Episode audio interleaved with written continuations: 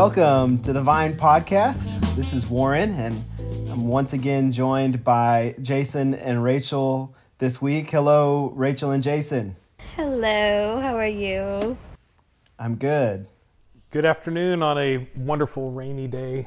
Yes, it's nice and gloomy and rainy outside, but we're going to have a hopefully a lively conversation today in our nice warm houses. So we'll uh, we're going to be talking today. We're going to be go, going through a, a text of Colossians in Colossians three one through seventeen. If you want to follow along with us, but I thought today that we do so in a little bit of a, a different fashion than we normally do.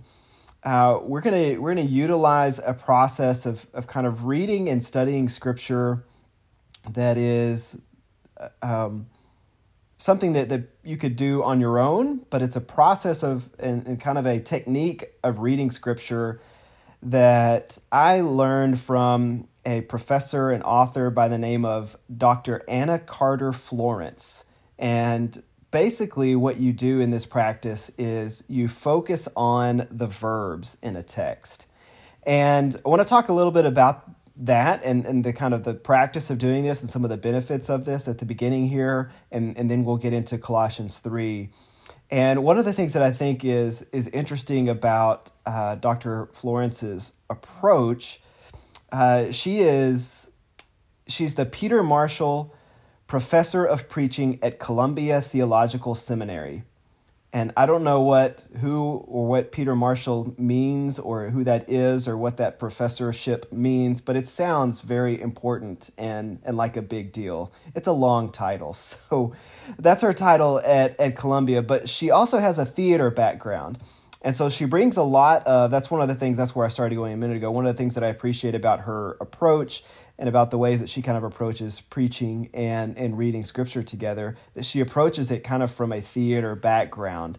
And and Jason, I know that you have a theater background as well, and I know you've said that has helped you a lot, even in, in your counseling work, is is the work that you kind of have done in theater stuff. And so I think she kind of brings the same approach to to preaching and to scripture. But so I wanted to ask you a question here at the beginning, Jason, because she she talks in a lot of her work about how it was her her time in a repertory theater company. Am I saying that correctly? Yeah, yeah, you are. Uh, that kind of informed a lot of these thoughts that I'm going to get into and, and kind of setting up this practice. So can you can you tell us, Jason, what is a what is a repertory theater company for us non-theater people? Well, a repertory theater company is basically perform a series of either rotating or regular shows all the time, and they may have like two or three uh, different shows going on at once, uh, but they usually rotate. And so, if you miss it one go around, they will probably be bringing it back around, you know, pretty soon. And so you can, and so basically, as a, as an actor in a repertory theater company, uh, you get the opportunity to perform, uh, you know, a lot of different things. Um, and, and, and you can also, perf- you know, really have the opportunity to perform the same characters or the same roles over and over and over again and really learn how to grow into that. And so it's, in a way, it can be as repetitive as the actor wants it to be, but it can also be as novel and as unique as the actor wants it to be. Uh, it can be a lot of fun. It's a lot of uh, it can be a lot of hard work, but like I said, you can either get really you can you can kind of dig into one role, one part, one character, and get really good at that. But you can all you also have the opportunity to do different stuff, so you're not doing the same role necessarily every single night of the week. Yeah, that's that's good. That's helpful. And so part of the idea then too is that you're you're doing all this with the same group of people, right? Over over yes. time. And for the most part, yeah. Yeah. And so uh, Dr. Florence kind of takes takes her experience with that and and basically says that when it comes to engaging scripture and and discussing and exploring scripture together in community, uh, she says that is sort of the work, the work that a repertory theater company is doing is the work that she believes the church or a community of faith should be doing with with scripture. Um, and so this is a quote for, of hers that I want to read, kind of connected to that. She says, "Faith communities, when we're at our best, do much the same work as this as one of these theater companies. When we enter texts, scripture." Together over time with people with whom we share a life, space, and a community, we're able to do the work better. We're able to enter the text more deeply and ask harder questions and hang in there with each other better than we would if we entered the text just from a positional or a doctrinal standpoint. For me, it has been a helpful metaphor because it describes what I try to do as a teacher when I'm in the classroom or leading a workshop. It's to create a space where, before we decide what we think a text means, all of us can gather around it as a group interested in what it might show us. Before we do that work, we have to be willing to experiment and hang in there and open doors and explore what's possible. That's work that happens best over time in a community. And so, uh, so she actually talks about a lot of this in a book that she wrote called Rehearsing Scripture Discovering God's Word in Community. And it's about the benefits of exploring, as it says, exploring God's Word in community, um, hanging in there, opening doors, exploring what's possible, all of those things as it relates to Scripture. And one of the practices that she recommends for that is this idea of going through a text, going through a Scripture, and focusing for, for, first and foremost on the verbs. And she talks about how typically when when we go through a scripture, we the nouns tend to be what stand out. Uh, the nouns tend to be what we focus on. The nouns also tend to be where we uh, have disagreements, where we have conflict, all those types of things.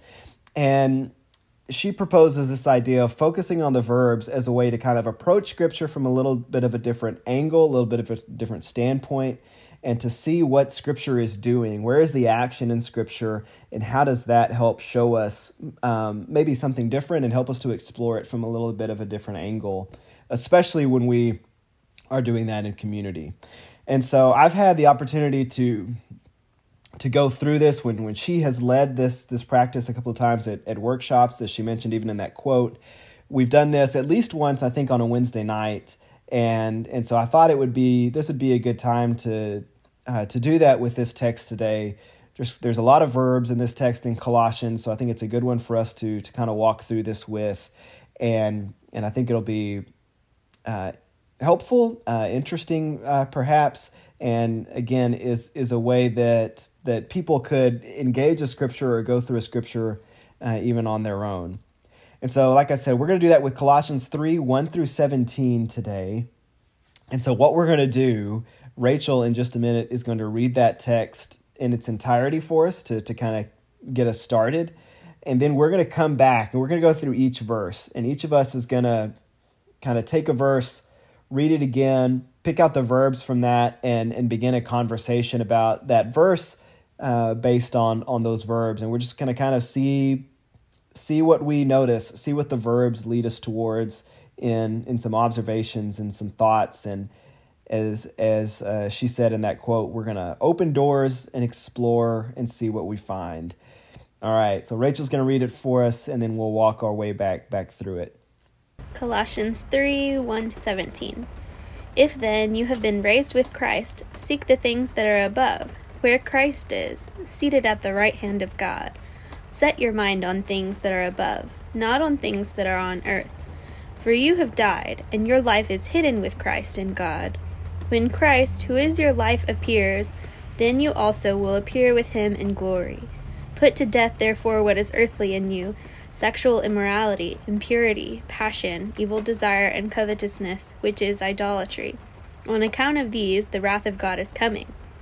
In these you too once walked, when you were living in them. But now you must put them all away anger, wrath, malice, slander, and obscene talk from your mouth do not lie to one another, seeing that you have put off the old self with its practices, and have put on the new self, which is being renewed in knowledge after the image of its Creator. Here there is not Greek and Jew, circumcised and uncircumcised, barbarian, Scythian, slave, free, but Christ is all, and in all. Put on then, as God's chosen ones, holy and beloved, compassionate hearts, kindness, humility, meekness, and patience bearing with one another, And if one has a complaint against another, forgiving each other, as the Lord has forgiven you, so you also must forgive. And above all these, put on love, which binds everything together in perfect harmony. And let the peace of Christ rule in your hearts, to which indeed you are called in one body. And be thankful. Let the word of Christ dwell richly in you, teaching and admonishing one another in all wisdom singing psalms and hymns and spiritual psalms with thankfulness in your hearts to God. And whatever you do, in word or deed, do everything in the name of the Lord Jesus, giving thanks to God the Father through him. Thanks, Rachel. So, again, you know, I was just reminded, even in, when reading, when you were reading through that, of how this is probably a passage that many, many of our listeners know at least pieces of it fairly well or have heard a lot of times. And so again, I think just trying to, to take a little bit of a different approach is is helpful in in in coming at it again. Uh, and again, sort of taking that that theater company mentality of if if I'm working with with a text that I've uh, that I've worked with several times before, what's something new that I can bring to it this time? What's something new that I can find within the script, within the text this time and, and bring that out in, in the way that we explore it together. And and so I think this is this is a helpful a helpful way to do that.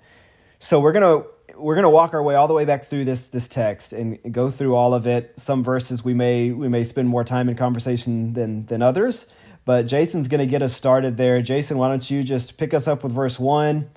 what are the verbs that you that you see that, that we find in verse one and what do those make you think about what do they make you potentially want to explore so verse one reads therefore if you have been raised with christ keep seeking the things above where christ is seated at the right hand of god um, and the verbs here are have been raised keep seeking and is seated. Um, which actually, in in my version, I'm reading the New English translation. It actually puts a comma between is and seated. I don't know that that makes a exegetical difference, but it it basically reads where Christ is, comma, seated at the right hand of God. Um, but nevertheless, have been raised um, you know, that is it's something that is I, I don't remember the exact grammatical uh, verb tense, but it's something that ha- happened in the past, but still has implications for today. Um, and so when I when I see a phrase like that in this verse, um, I think of of the fact that that as I'm reading this, but but all, not just as I'm reading this, but as even the original audience was reading it, that God had already had already done this, that they had been raised. It's not something we have to earn. It's not something that we are waiting for. It's not something that we are, um, you know, having to prepare for. It's something that has been done. Um, and raised, it, it, it, doesn't say saved. It doesn't say, you know, sanctified. It doesn't say, you know, other words that we might think that it means. And so the fact that it says raised as opposed to one of those other words means to me that there's something special about that. I don't know what that is. I don't know what it means to be raised as opposed to something like sanctified or saved or uh, or made righteous or something like that. Um, which, if I were Paul, those might be words that I might be inclined to use. But he uses the word raised here. Um, and I think that's important. I don't know the full. I haven't really thought enough about this or looked into it enough to to have anything, you know, deeper about that. But but I think there is something special about that word raised. And then keep seeking. So we are seeking. So even though we have been raised, Paul encourages us and the Colossians specifically to keep seeking, keep looking for that, keep seeking the things above. Um, So something has already been done, but keeping keep seeking implies that there's something still to be done. There's still more to come. There's still more that we need to be looking for. And then finally, where Christ is seated at the right hand of God. Um, so when I think of the word seat, and uh, you know, seat as a verb, and, and seated is seated. Um, what what is that like? Present perfect tense or something. Um, uh, I, I think of that as as there's something that has been finished, that has been concluded. We sit because the role that we have played in some way is done, and so Jesus has done his part. Christ has done his part, um, and is now seated at the right hand of God. So, those were a lot of words to talk about. Not a very long verse, but those are some of my thoughts about about that. So, have been raised keep seeking and is seated. Yeah, see there it took us only one verse and I think that shows the benefit of this practice is that it it helps you dig into the content of of one verse in maybe ways that that we wouldn't wouldn't always think to or kind of try to otherwise. And and so I, I appreciate your thoughts there. I do think that's interesting that you raised that raised that um, about the word raised because just as you were saying that, I, I hadn't really made this connection, but I think that connects back to the end of chapter two, because at the end of chapter two, he says, You have died with Christ. And he goes on to say a couple things about that. And now at the beginning of chapter three, he says, Since then you have been raised with Christ. So it's this connection back to some things that he did that he's been mentioning in chapter two already. Right, and and I think that that's an important connection. And I didn't think to look back at chapter two in preparation for this, so I didn't make that connection. But I do think that's important because obviously chapters and verses did not exist. Yeah, Paul in, didn't say when chapter Paul originally three. wrote the letter. right. Right. And I do think it's significant that there's a comma between is and seated that, that you mentioned there because and you know, I think this is when when you get into this practice, you can get kind of legalistic about it, right? Which I don't think is the point of like what is and isn't a verb, and that's not the point. Um, but but I do think like if you take the word is, for instance, as a verb, um, is is a state of being verb. And I think that's significant here because it's Paul is saying to me where Christ is, like this is like there is work that Christ has done for us, but this is where he is, and he is seated at the right hand of God. So they're both connected and separate, I think. And I think part of that is going to come back in later in the text um, which again I think this practice sometimes help us helps us see connections between different parts of parts of the text, and so that's Christ is his state of being where he is is at the right hand of God, and there he is seated. His work is done, as you said. Yeah, I think I think that's a good point, and uh, I hadn't thought about it until you mentioned that. But it, it may be what, and, and I don't know if this is a decision of the translators or or something that maybe the the original Greek text includes that you know I don't have immediate access to, but uh, there there is something important about that comma if they chose to put it there, um, because you're right, it does indicate a state of being, and then the part after the comma just you know simply describing his you know Christ's position. All right, that's good. Rachel, we, we kicked around verse 1 a lot. Do you have any of your thoughts on any of that? Let's move on. We got 17 verses. I know it. So I was going to say, I don't want to do that for every verse. So so just jump in if you have a thought, but I didn't want to I didn't want to cut you off. Thanks. Um, so I, I've got verse 2. I gave Jason the, the difficult one with four verbs in verse 1. Verse 2 just has one verb uh, verse 2 says, Set your mind on things above, not on earthly things. And so the, there again, we have the verb set. I think it was a different verb in in your text in in your version in verse 1 Jason but in mine it's the same it's the word set in verse 1 and the word set in verse 2 but interestingly in verse 1 it's set your hearts and in verse 2 it's set your mind well and and I think the different translations were probably following the same thought process sure. because whereas I had keep seeking in verse 1, I have keep thinking in verse 2. So there we have that sort of a contrast between set your heart in verse 1, set your mind on things above, not on earthly things. Um, I don't really have much to add on that verse except there's that connection back to to verse 1 and what it is that we are where is our focus, where is our attention and where are we where are we keeping our our heart, our thoughts, our our minds. That's really all that I had for verse 2. I think for set it communicates that this is a deliberate decision. It's a, a something that you do on purpose. You choose to set your mind. Like you're like, okay, I could be all worried and think about all this other stuff, but I'm going to choose this frame of mind and set it. That lock it in. I like that. So I have verse 3 For you have died, and your life is hidden with Christ in God. So died is a verb, and hidden. Um, so the concept here is that we have died, died to sin. Our old life is gone. It's hidden, cannot be found.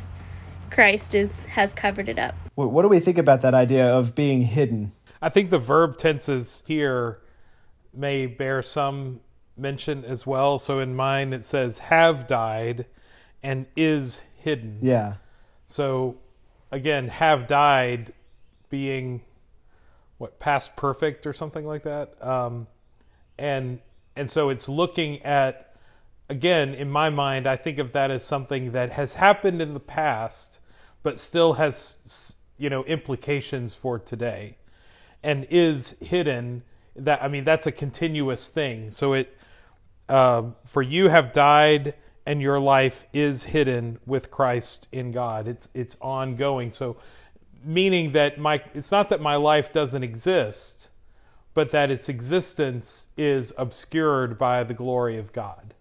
I, I, don't know. I think there's there may be more to it than that, but that's what comes to mind. And I think it's the old life that's hidden. Right. Like your old way of life is no longer found in you. There's a new way of life that's found where now somebody looks at you and sees Jesus. But it doesn't say that it's disappeared or that it is dead or no longer there. It says it is hidden. Well, why why do you think why do you see that or why do you think that word choice of hidden as as opposed to because Paul uses the language of you know death to signify you know the transformation of a Christian elsewhere. Why do you think he uses the word hidden? Well i think it's immediately connected to the died right before it. So your way of being the the way that you used to live and think is now dead. It's hidden behind christ. Well, I think it, it also I think potentially is connected to the to the next verse as well. So, Jason, you've got the next verse. Take us take us to verse four, Jason, because I think there's a connection there as well. When Christ, who is in your life, appears, then you too will be revealed in glory. So, the three verbs here are is, who is your life, referring to Christ, appears, also referring to Christ, then you too will be revealed. So we have is and appears, both referring to Christ, and then will be revealed in glory with him is referring to you, the reader, which I find interesting. So, again, will be revealed is something that has not yet happened. Not even, it's, it's not a continuous thing by any means, but it hasn't happened at all. Um, appears projecting into the future and is current something that's current. So is appears referring to Christ, will be revealed referring to the reader. I don't have anything more to say to well, that. Well, I think that's connected back to the idea of hidden, right? That that it's this there's this connecting language of something being hidden that's true. and obscured and now it's appearing it's being it's being right. revealed it, it's almost like a um, it's almost like a, a magic trick type language almost if you want to think about it in those terms of, of something being kind of concealed or revealed until just this right moment when it's going to to appear. Um, yeah. That's good. I like that it says christ is your life. Like dude yeah. that's some hardcore language right there. Christ is your life. How how radical like, of an idea whoa. is that even still today, right? Yeah.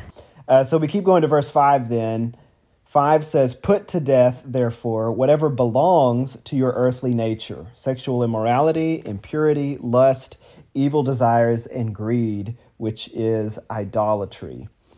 And so I think again, there's some more connective stuff here. Put is is the first word I have, which I think conveys. This is, I think, maybe this is part of the benefit of doing it in community, as Rachel kind of mentioned earlier. That that word "set" has with it this idea of intentionality, and and I think "put" does as well. Put to death. This is something I am charged to do um, with with purpose and intentionality to put these things to death, and then he says, What I'm supposed to put to death is whatever belongs, so the next verb would be belongs, whatever belongs to your earthly nature. Would belong be a verb? It would be, right? Something belongs. Yep, belong is definitely a verb. I thought it. I was. I was assuming it. I was. I was reading it as such. If something, it's a, it's an action. Um, we'll we'll count it as one. And so, that idea that that these these aspects of of my earthly nature I think Paul, or what, well, part of what I hear in that is that these are not things that belong to my life that has now been revealed in Christ. To, to connect it back to earlier, these are things that belong to my earthly nature. And so they are not part of my identity in Christ. And so that's part of, I think, this idea of putting them to death is, is getting rid of things that belong to my earthly nature, not belong to my life that is revealed in Christ. So, verse 7 says, In these you too once walked when you were living in them. So, walked and living, or were living. Um, so, yeah, walking, I guess, is just this common biblical metaphor for the action of experiencing life in faith. And you're alive. so we keep getting this language of like dead and raised. And so you used to be living in these things, is the point that Paul is getting across. They used to be alive.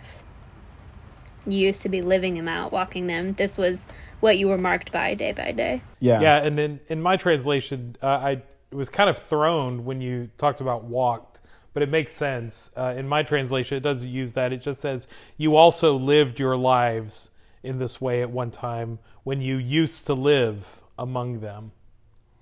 Um, but but I, I like your way of talking about it better regarding walking. Yeah, and just to come back quickly, we skipped verse 6 there, but verse 6 says, Because of these, the wrath of God is coming.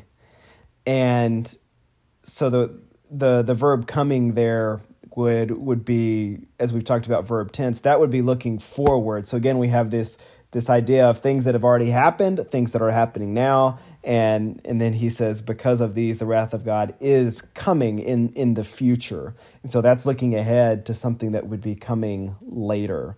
Um, and then he goes back to this idea of you used to walk in these ways. So now it's past tense. And and so there's all these connective threads about what was ha- what has happened in the past. And i think that what that kind of makes me think of is all these things that god has done for us in christ hopefully have an impact of of the ways that we go about purposefully walking and living and and carrying out our life today. So verse 8 then reads but now put off all things as anger rage malice slander abusive language from your mouth. So the, the verb here is put, or or if you want to combine it with the the preposition off, put off. Um, but now put off all such things. So it's it it's very clearly saying these these are the things that should not be on you, that should not be part of you, that you know to kind of tie it to verse seven, that should not be living, that you should not be living with.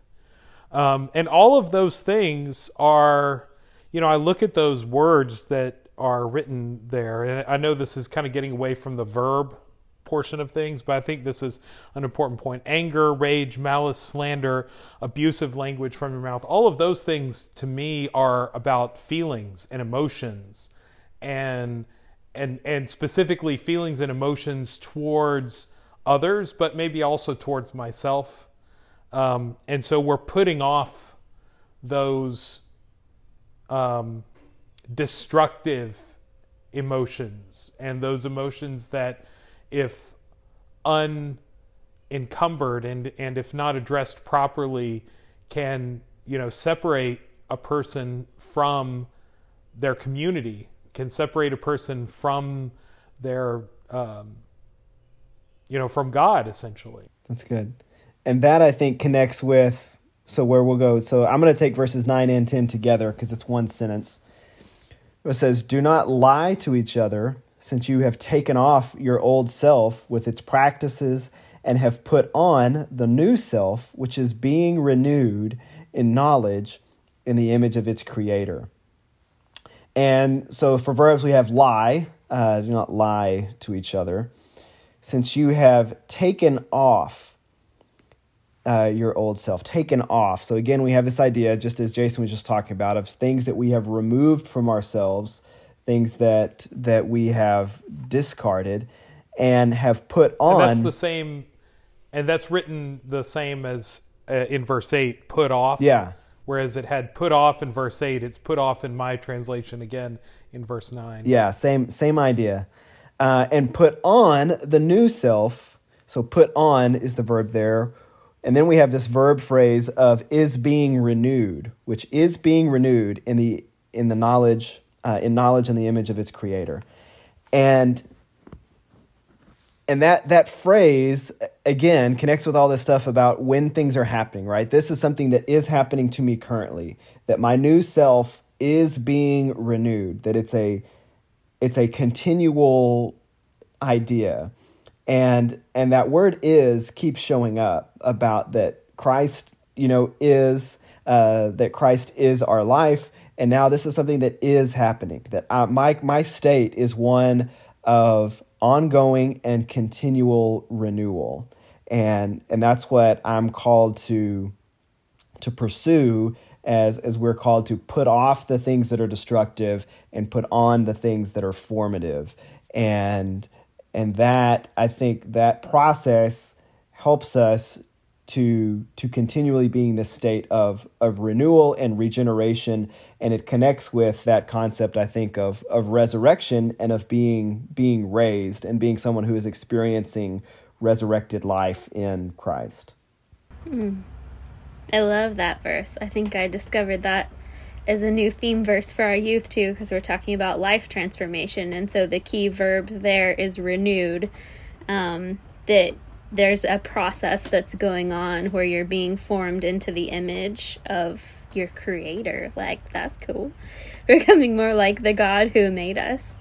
Well and even i think it's that that that's sort of a juxtaposition in a sense that he says put on the new self which is being renewed and so it's not like I can put on this new self and now I'm done, right? Uh, there's this idea of there's there's always growth and maturation, and and it's never it's an ongoing process, and that's that's an interesting I think kind of juxtaposition that I'm putting on the new self, which the new self itself is being renewed. I just got this image of imagine that you got to trade in your old car and you were given a brand new car. And so it's super shiny, everything is new, it has that great new smell and everything. But this type of car is the car that instead of aging and breaking down and wearing out, it gets better. so the cars of the future, they improve themselves as they age. The paint gets shinier, the engine runs cleaner, the mileage gets better, this inside of the car smells better, and the carpet gets cleaner. Like, wouldn't that be so cool if cars worked like that? I cannot conceive of such a thing. That is just a bizarre thought in any regard.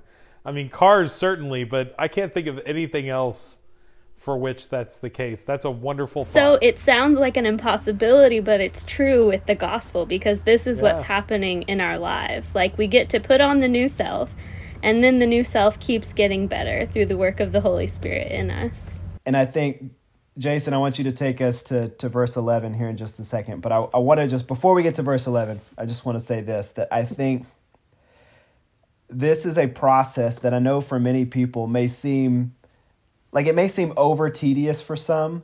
It's it's a much kind of longer process than many of us are kind of used to as we go through this. But to me, all of these are reasons why it's helpful because of what it helps us to see in all these things. But I think for me, it really kind of coalesces around verse 11.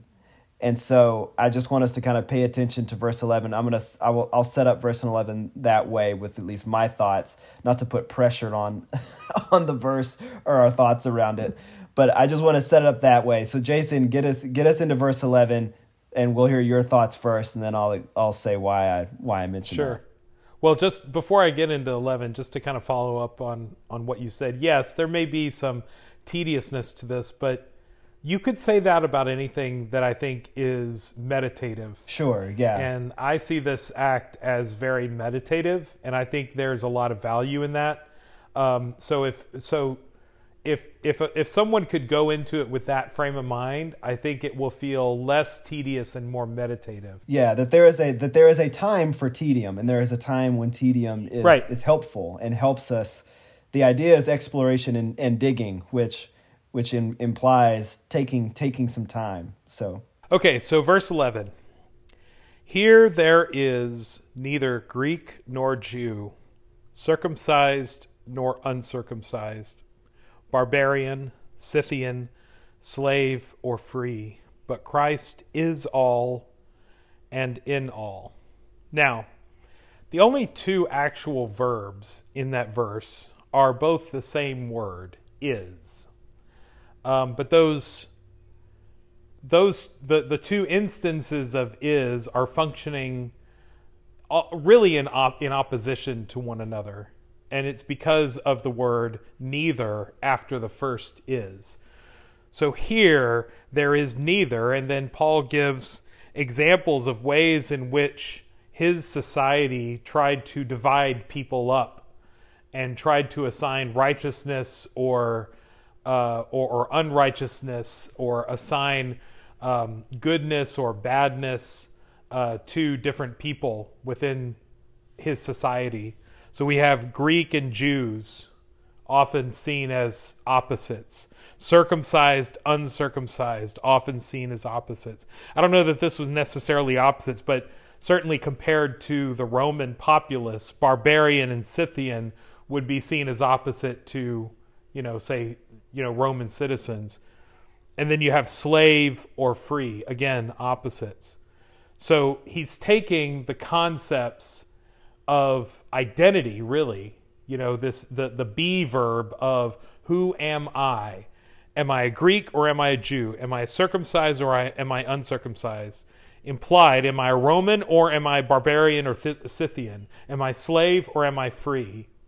And he's saying that here, you know, going back to um, to the earlier verses talking about in the kingdom of God, there is none of that.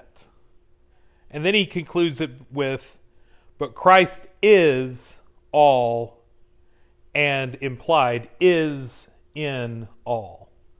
And so that be verb right there is that Christ now defines your identity. Your identity is not defined by Greek Jew, circumcised, uncircumcised, barbarian, Scythian, or implied Roman, slave or free.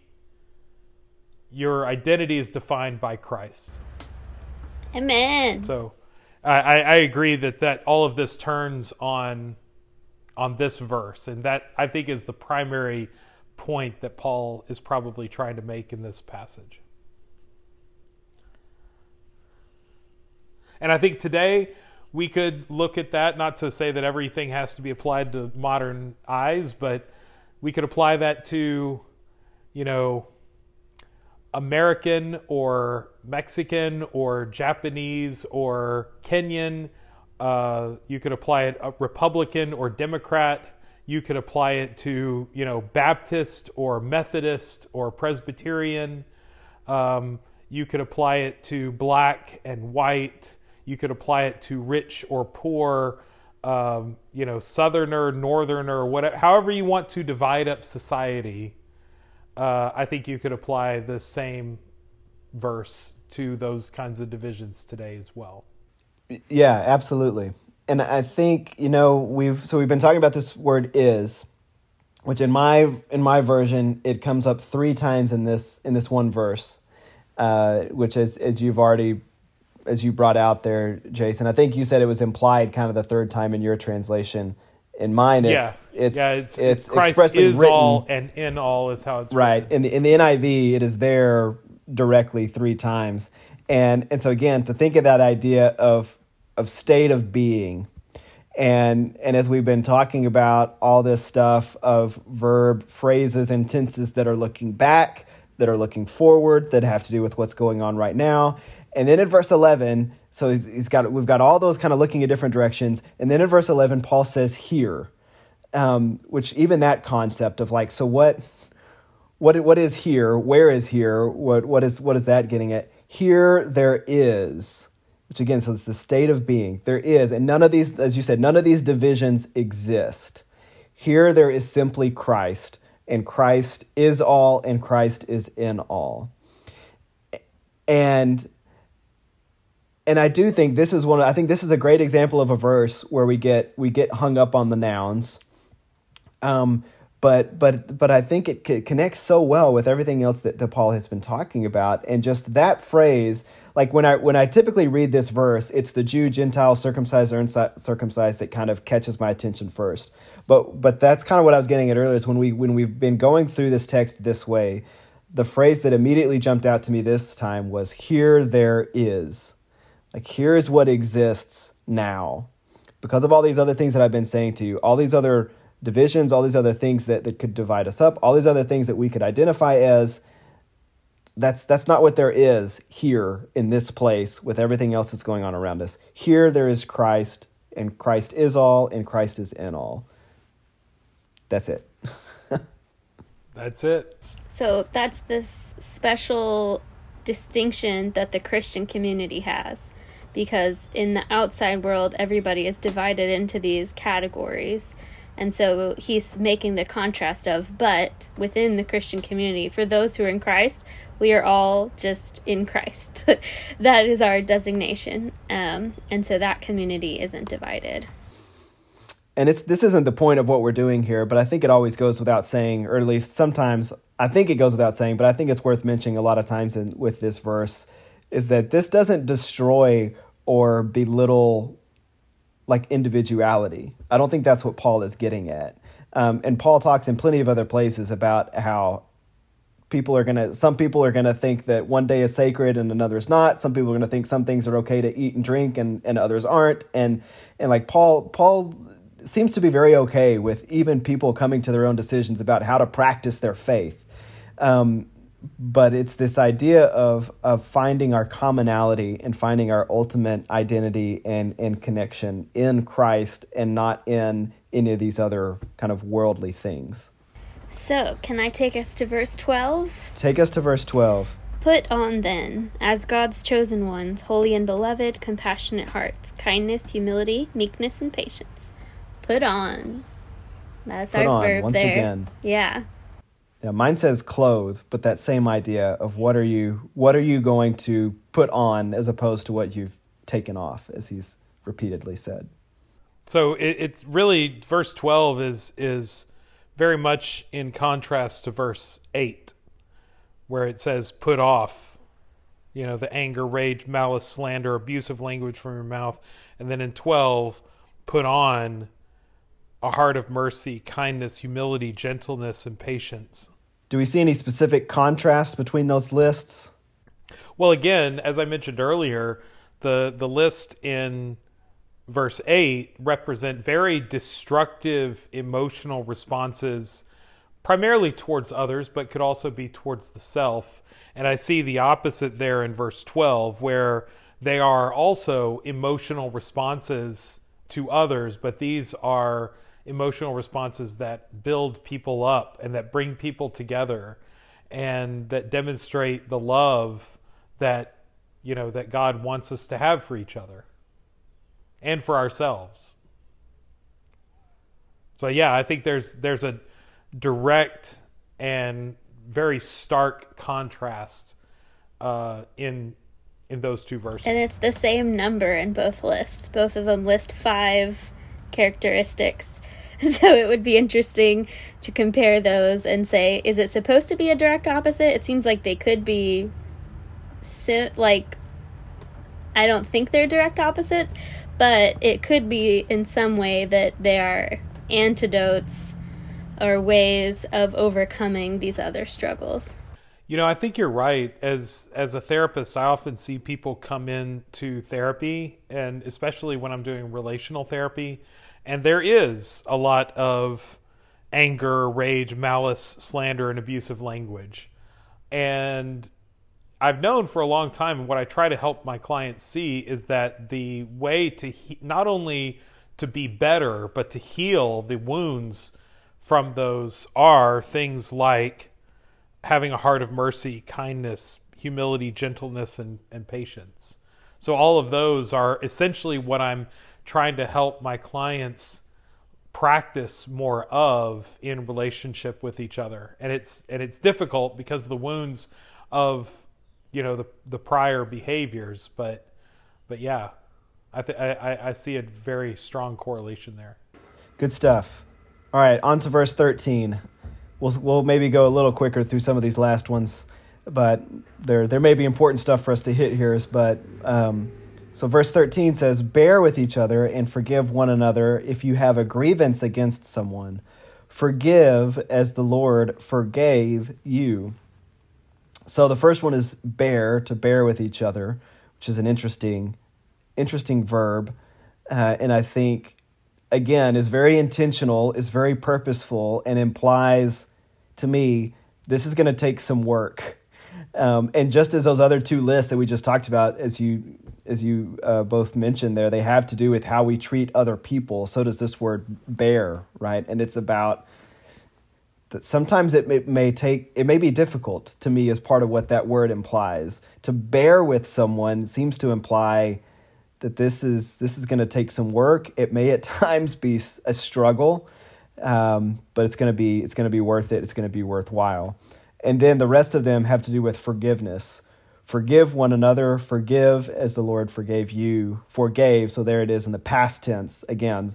So that God's forgiveness is something that has already happened. It is in the past tense, and that because of that, that is how I am called to to respond to others who may have a grievance, uh, who who I may have a grievance against, to to offer them forgiveness just as God has offered it to me.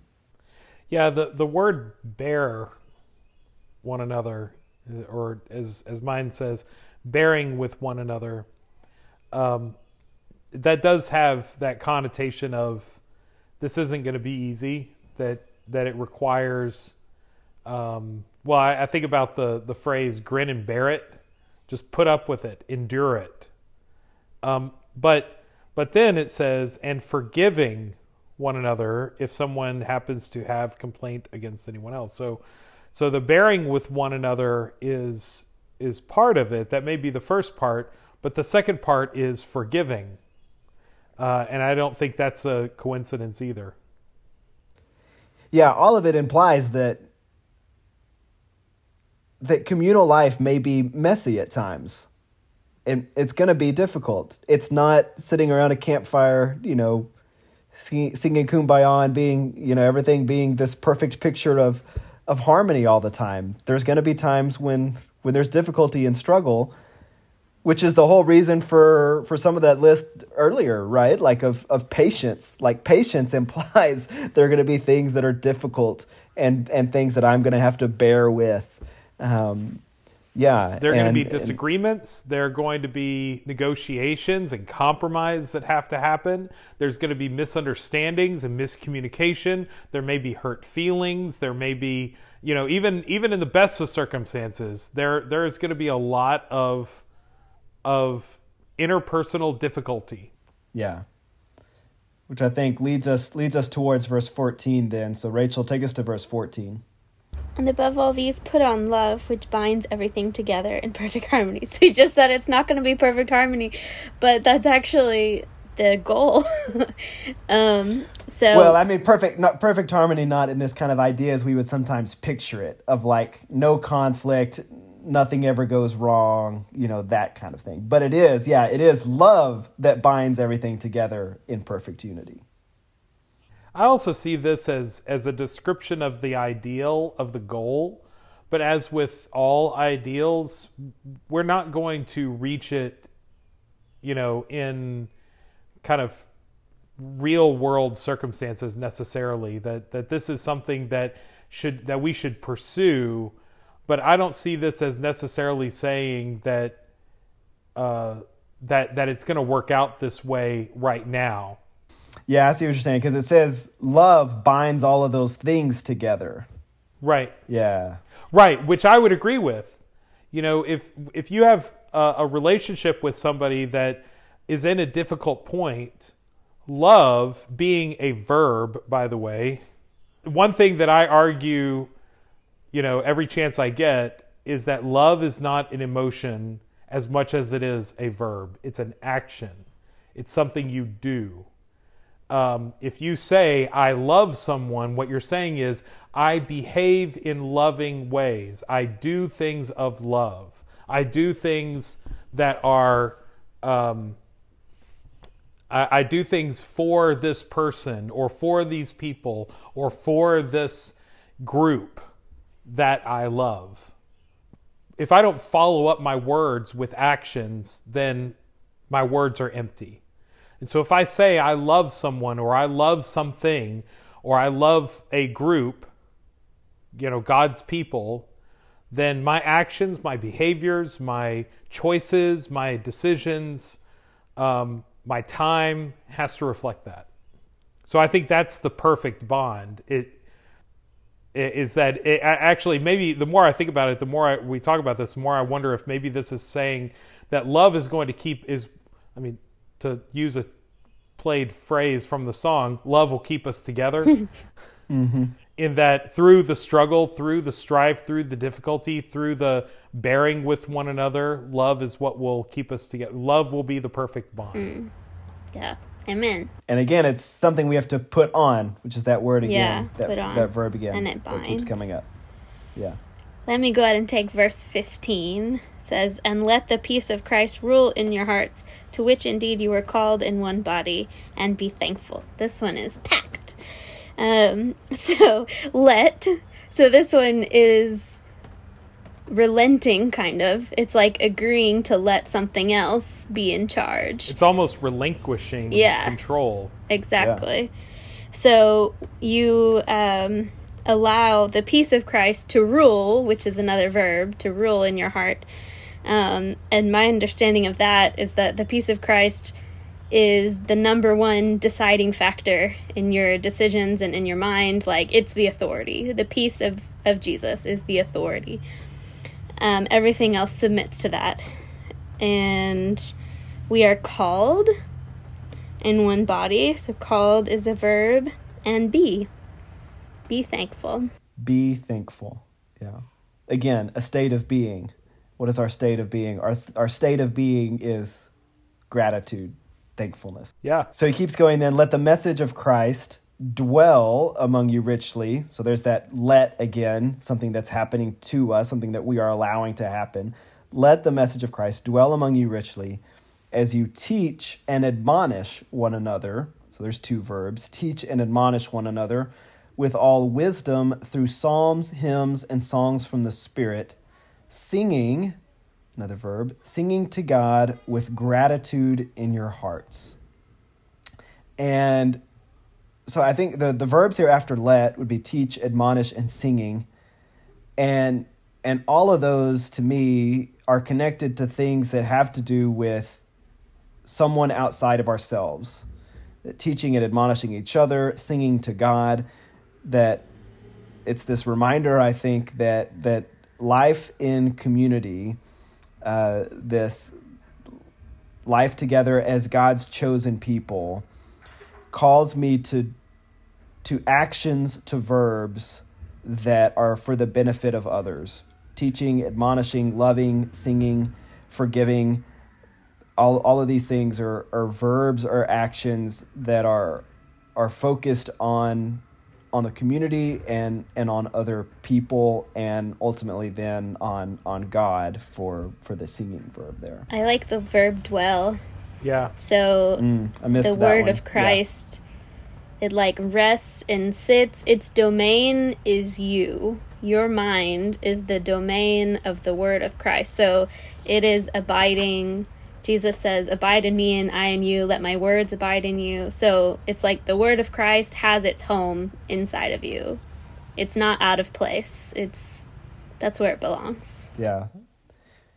And and dwells among you, among the community. So not only does it dwell within me, but it dwells among us as as community, as a people. Yeah. All right, last verse. We've made it to the end. I don't remember. Jason, I think you're up. Yeah, I think it's me. Um, and and I, I'm more than happy to to do this last verse. And whatever you do, in word or deed, do it all in the name of the Lord Jesus, giving thanks to God the Father through Him. So there are three verbs. Uh, the first two of them are the verb do.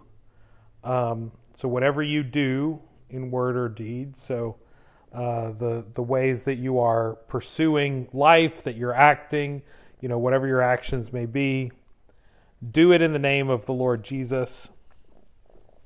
Um, and then giving thanks to God the Father. So it it really is talking about how you live your life, how you go about life, the actions you take, and then the manner that that should have in the name of the Lord Jesus uh, giving thanks to God the Father. So so the the doing is um, you know, if we think about what our life is and how we are to live our life, he's saying you know that that the focus should be in the name of the Lord Jesus, which I think also implies um, the teachings, the exhortations, the uh, commands of Jesus while also giving thanks. So again, going back to that, you know, giving giving gratitude, uh, you know, that was talked about in verse fifteen. Yeah, there's three references to thankfulness just in this paragraph.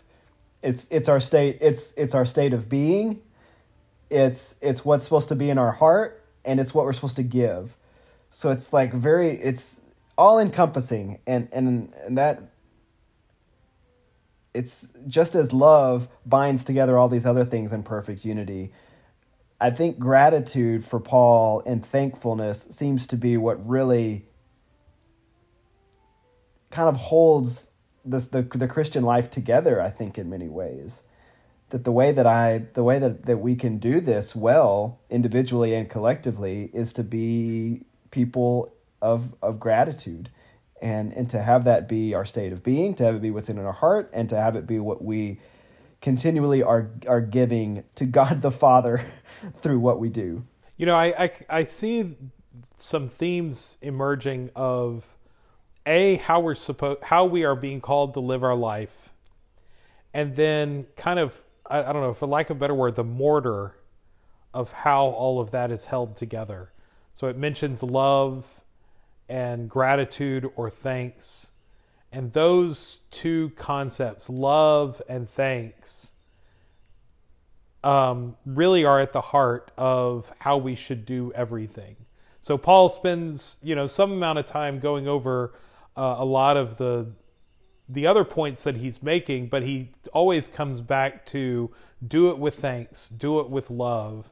And to me, it's like you can have this wonderfully built brick house, but if it doesn't have strong mortar, if it doesn't have something really um, powerful and long lasting to hold it all together, then it's not going to last. And that's what I see that that's what I see him you know calling us to is yeah do all of these good things do things in the name of christ um, you know don't don't hold to the divisions of society the way that that you previously did. Don't engage in this behavior engage in that behavior but do it in love. Do it with thankfulness. And so i, I think a lot of times that's an easy thing for christians to forget that uh, i you know need to teach people. I need to hold what's right you know as right. But we forget to do it in love. We forget to have the gratitude that's required. To me, I see the focus as the phrase, do everything in the name of the Lord Jesus. And so the centerpiece in all of this is about Christ, and He is the example. And when it says do it in the name, that means do things that are representative of who He is, um, that are worthy of bearing the name of Christ. Um, and so that is in your words, what you say, and what you do. And we've already talked about thought space, what what you choose to set your mind on. Um, so to me, I think it's kind of a catch-all that Paul was like, in case I forgot to talk about anything else, whatever you do, word or deed, just do everything. Make sure everything you do is in following and keeping with the example we have from Jesus, and also make sure you be thankful. Signing off, guys, like something like that, you know. And, yeah, and give thanks. Yeah, That's very great. good.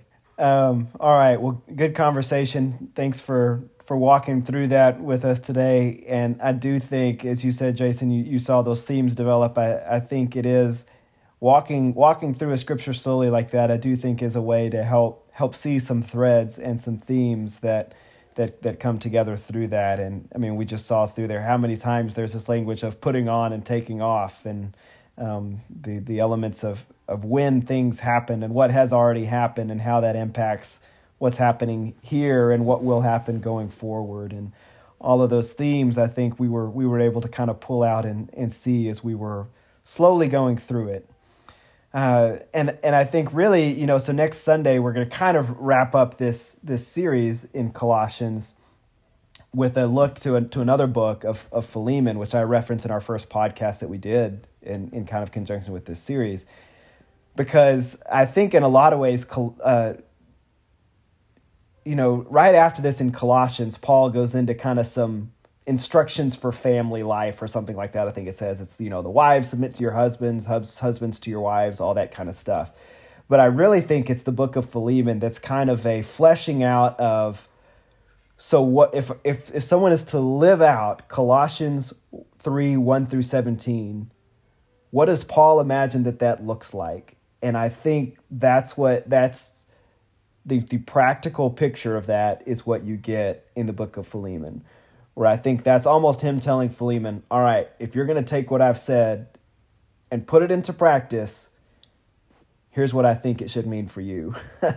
um, and so we'll get into that uh, to to close out our sermon series that we've been going through with with this book of Colossians.